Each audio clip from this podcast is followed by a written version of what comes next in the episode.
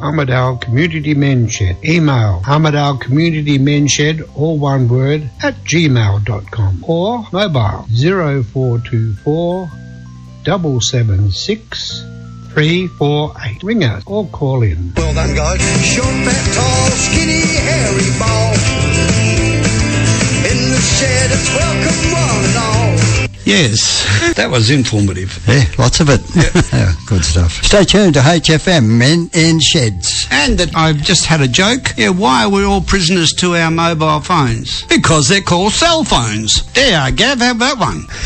I'll leave it alone. Now, the uh, Rolling Stone Men's Community Men's Shed. Today, uh, the shed had much to my surprise, was very well attended despite the wind, hail, and rain. It was pretty uh, full on. Uh, to make the morning tea chat flow, Mick pulled another one out of the bag by producing some really tasty snacks for morning tea. What were they called? Ah, Glamour, Glamour Gland Patty. Yeah, Glamorgan patty. Now, there, there is a. Glab, glab, blib. Glamorgan, yeah. No. Yeah, yeah, Glamorgan, yeah. Glamorgan is actually a men's shed in in uh, Wales, so yes. Oh, okay, it's all Irish stuff. Uh, no, don't, don't say that to the Bushmen. Oh, Scottish. yeah, as you can see, they didn't last long on a dozen hungry shedders. Glamour, gla- Glamorgan Patty's time. 30 minutes yield. Eight from the mix.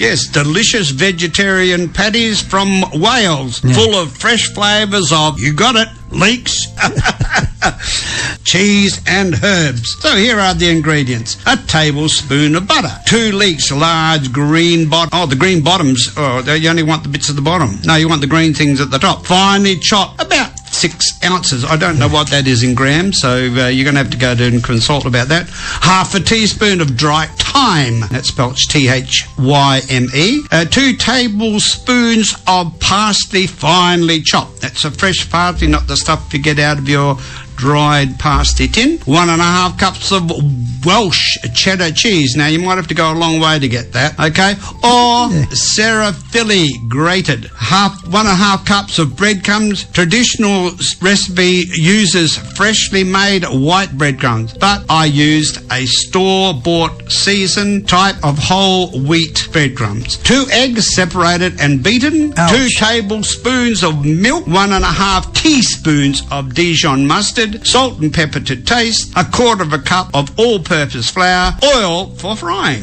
And if, if you didn't get all that down, get in touch with the station, 107.3 HFM, or email us. Now the instructions are heat the butter in a skillet. Add the leeks and saute until soft and begin to brown. Add the thyme parsley and cook for a minute or more. It's in a large bowl. Combine cheese, one cup of breadcrumbs, milk, mustard, one of the eggs, saturated, Sa- sauteed, yeah. Set sauteed. Leeks, salt and pepper.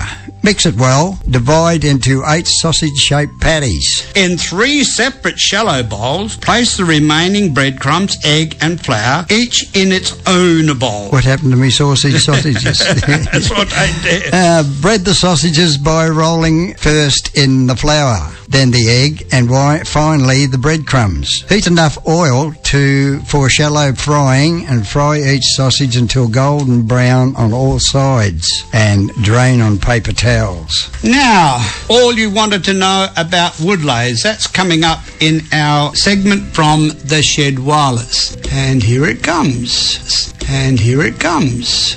Short, fat, tall, skinny, hairy ball. In the shed, it's welcome one and all. On the tools.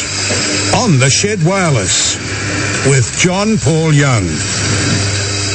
We're here at Newcastle Wood Turners, and uh, I'm here with Jan Jan Palamoski. I'm glad he said it, not me. And uh, the thing is, we're going to talk about wood lathes. Now, there's one thing about wood lathes that I know: nothing. so I'm going to bring in Marty Lees because Marty's the man. He knows everything about timber. Scratch your head, Marty. Yep, yeah, that's it. splinters. It's all there. Splinters, very good, very good. Yeah, what I know is not worth knowing really. So uh, that's why we call in experts like you, Jan, to tell us all about it. So we, we want to talk lathes today because um, just about every shed has a lathe. If it's one of the first tools they ever get in the shed, it's a lathe. So uh, we want to learn more. I know. I know it's a very. I've had a little bit of a go on a lathe, not much, but it's a very cathartic exercise, isn't it? Using a lathe. It can be a little bit daunting. Um, my uh, advice to people starting out with wood turning is to uh, join a wood turners club. Uh, before you buy a lathe, you get to um, get knowledge from the people that are here. We're all willing to help in any way possible. Um, people buy a, a small lathe, a light lathe from Aldi or somewhere, and then they end up hating it and then giving up wood turning. But if you come along to any wood turning club um, and get some lessons, you then work out whether you you like the process or you don't, um, and then you. Um, work out what kind of a lathe you would like to do, to buy. And my advice is to um, go for cast iron. It's uh, more solid.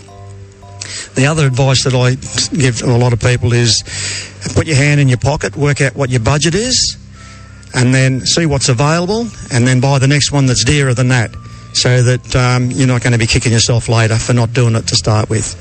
Yeah, that's a, that's a really good tip to start with. Go and go to join the local woodworkers group and or the local men's shed and just get some tips and learn a little bit, a bit about it. Because like anything, you'd have a go yourself and you fail, you think, oh, you know, I'll give this a miss. I'm no good at it, whatever. But if someone gives you a little bit of advice to start off with, you know, you're, you're on the right track. Yeah, and also the fact that you know you, you you say go for the one above what you think you can afford.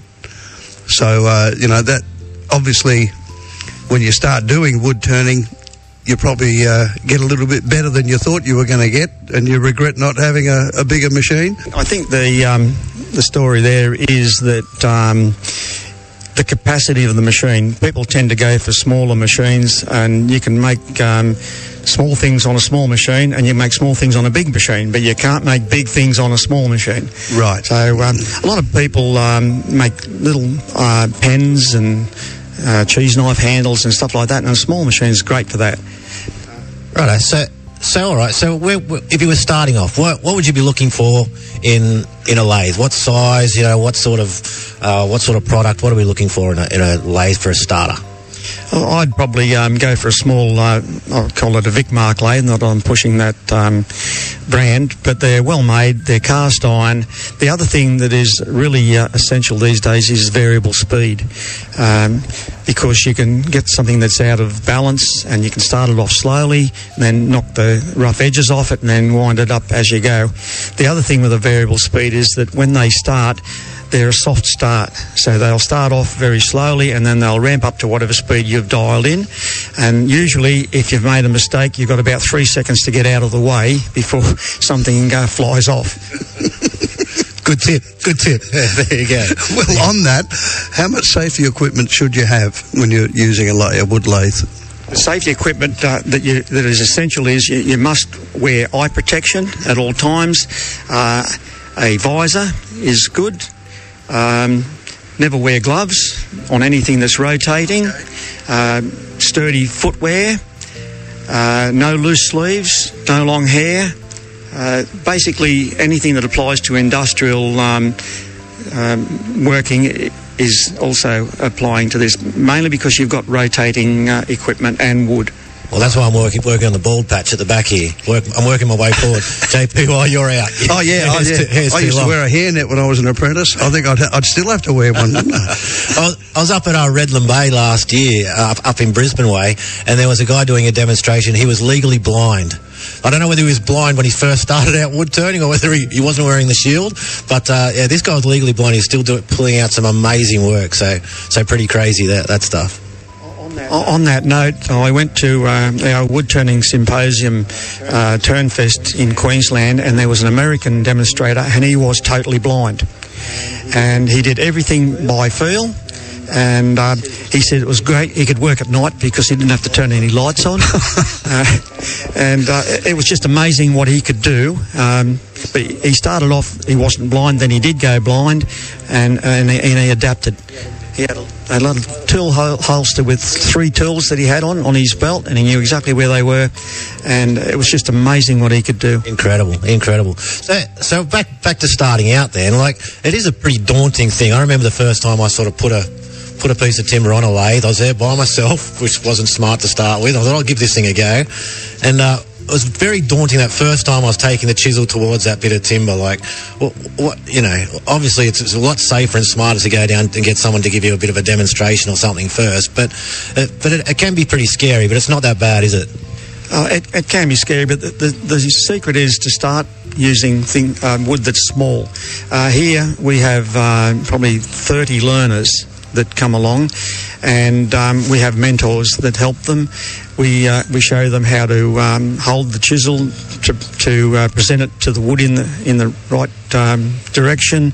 We show them how to sharpen the tools, and uh, we just start them off uh, on basic um, spindle work going from square to round and then putting some beads and hollows and coves and things on them. And then from there they progress into making like a little goblet. But the, the timber is small to start off with so that if it does happen to um, come out of the lathe, it's not going to do any, any major damage. Yeah, great. There you go. And then you've got so okay, so that, that's starting on a bigger lathe. Then you've got so you've basically got large, medium, small. Your pen lathes, is it? Yeah, we have small lathes that are good for um, doing pens and um, small spindle work, uh, small bowls. Uh, then we go to like a, a, medium size that'll turn something like about 200 diameter, and we have one lathe here that it'll turn 600 diameter by a metre long.